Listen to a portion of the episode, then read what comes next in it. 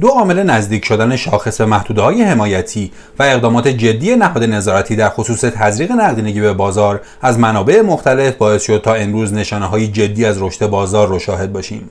طبق معمول با رشد بازار عرضه کننده ها هم از راه رسیدن و بازار دو موج عرضه رو در دو مقطع زمانی به خود دید. اما این بار تا حد زیادی از این عرضه ها سربلند خارج شد تا امیدها نسبت به تداوم رشد بازار باقی بمونه. قسمت 224 پادکست بورس پلاس رو تو روز سهشنبه 24 فروردین 1400 مهمان شماییم ما توی این پادکست به بررسی روزانه اتفاقات بازار سرمایه ایران می‌پردازیم شاخص کل امروز با افزایش حدود 1.5 درصدی مواجه شد و به رقم 1 میلیون و 244 هزار واحدی رسید 60 و فولاد بیشترین تاثیر مثبت بر شاخص رو داشتند. ارزش معاملات خرد با افزایش 80 درصدی نسبت به دیروز در محدوده 4300 میلیارد تومان قرار گرفت. امروز حقیقی حدود 70 میلیارد تومان نقدینگی به بازار تزریق کردند. نرخ دلار امریکا و سکر نسبت به دوشنبه بدون تغییر در محدوده 25 هزار تومان و 10 میلیون و 500 هزار تومان قرار گرفتند. یه مشکل بازار امروز در رشد نامتوازن بازار بود. با اینکه بسیاری از نمادهای بزرگ و شاخصساز و البته تاثیرگذار در بازار با افزایش تقاضا مواجه شدند و به محدوده مثبت رفتند اما هنوز بسیاری از نمادهای کوچکتر بازار همچنان در صف فروش قفلند بنابراین حجم صفحه فروش بازار همچنان در محدوده 4500 میلیارد تومان باقی موند. انتظار میره با ادامه رشد بازار به تدریج کلیت بازار هم متعادل بشه. امروز پس از هفته ها شاهد مثبت شدن تراز ورودی حقیقی ها به بازار بودیم. درآمد ثابت ها هم با تراز منفی روبرو شدن که اتفاق خوبی برای بازار سهام بود. از طرفی حجم معاملات به طور محسوسی رشد کرد و بعضی نمادها برای اولین بار در سال 1400 رنگ سبز به خود دیدن که اتفاق جالبی بود. اما موجهای عرضه بازار خصوصا از جانب حقوقی ها در نمادهای مثبت وجود داشت. یکی از دلایل این عرضه ها به دامن نوسان نامتقارن برمیگرده. خرید در منفی دو درصد و فروش در مثبت 6 درصد می‌تونه جذابیت زیادی برای حقوقی ها داشته باشه. به همین دلیل بسیار ساده است که دامن نوسان نامتقارن باعث شده تا مثبت های بازار پایدار نباشه.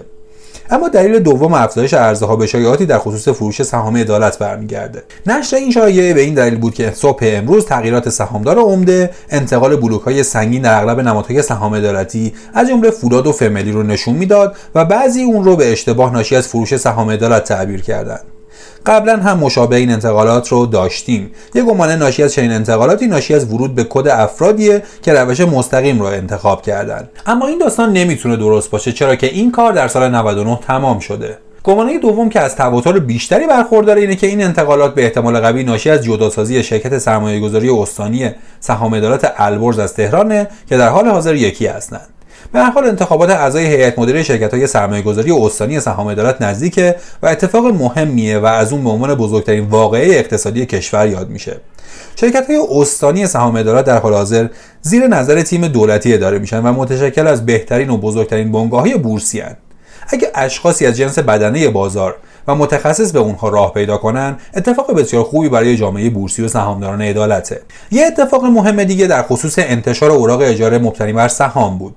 در همین خصوص رئیس سازمان بورس گفت در جلسه دیروز با هلدینگ ها پیرو انتشار اوراق اجاره سهام درخواست 24 هزار میلیارد تومانی شرکت های سرمایه گذاری برای انتشار اوراق وجود داشت.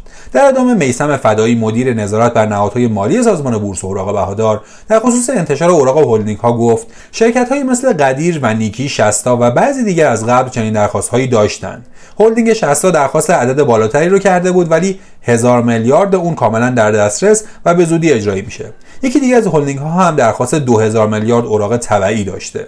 این اتفاق خوبیه که در کنار تزریق منابع صندوق با درآمد ثابت میشه انتظار داشت که کف بازار در این مقطع زمانی کاملا بسته بشه. انتشار این خبر به خودی خود اگرچه تاثیر شگفتی نداشت اما نشون دهنده اراده جدی نهاد نظارتی و حقوقی ها برای حمایت از بازاره. روز گذشته مفصلا درباره این موضوع صحبت کردیم. به نظر می‌رسه اعتراضات این هفته سهامداران در مقابل ساختمان بورس تاثیر زیادی در تسریع کمک رسانی به تعادل بخشی بازار داشته. دست آخر این که خبری در رابطه با تعهدات ارزی داشتیم. گفته شد اجبار به فروش ارز در سامانه نیما لغو شد. طبق مصوبات جدید ستاد هماهنگی اقتصادی دولت و کمیته ماده دو و با هدف حمایت از تولید و صادرات شرکت های صادرکننده بورسی و غیر بورسی اجباری در فروش ارز در سامانه نیما ندارند و می‌تونن ارز حاصل از صادرات را از طریق فهرست هزارگانه وزارت صنعت برای واردات مورد نیاز شرکت یا دیگر وارد کنندگان هزینه کنند. نکته ای که در این مقوله مطرحه اینه که اگرچه این اقدام مثبتی بوده و هست اما اتفاق جدیدی نبود و سالهای قبل بانک مرکزی اون رو تسهیل کرده بود که به امسال تسری داد.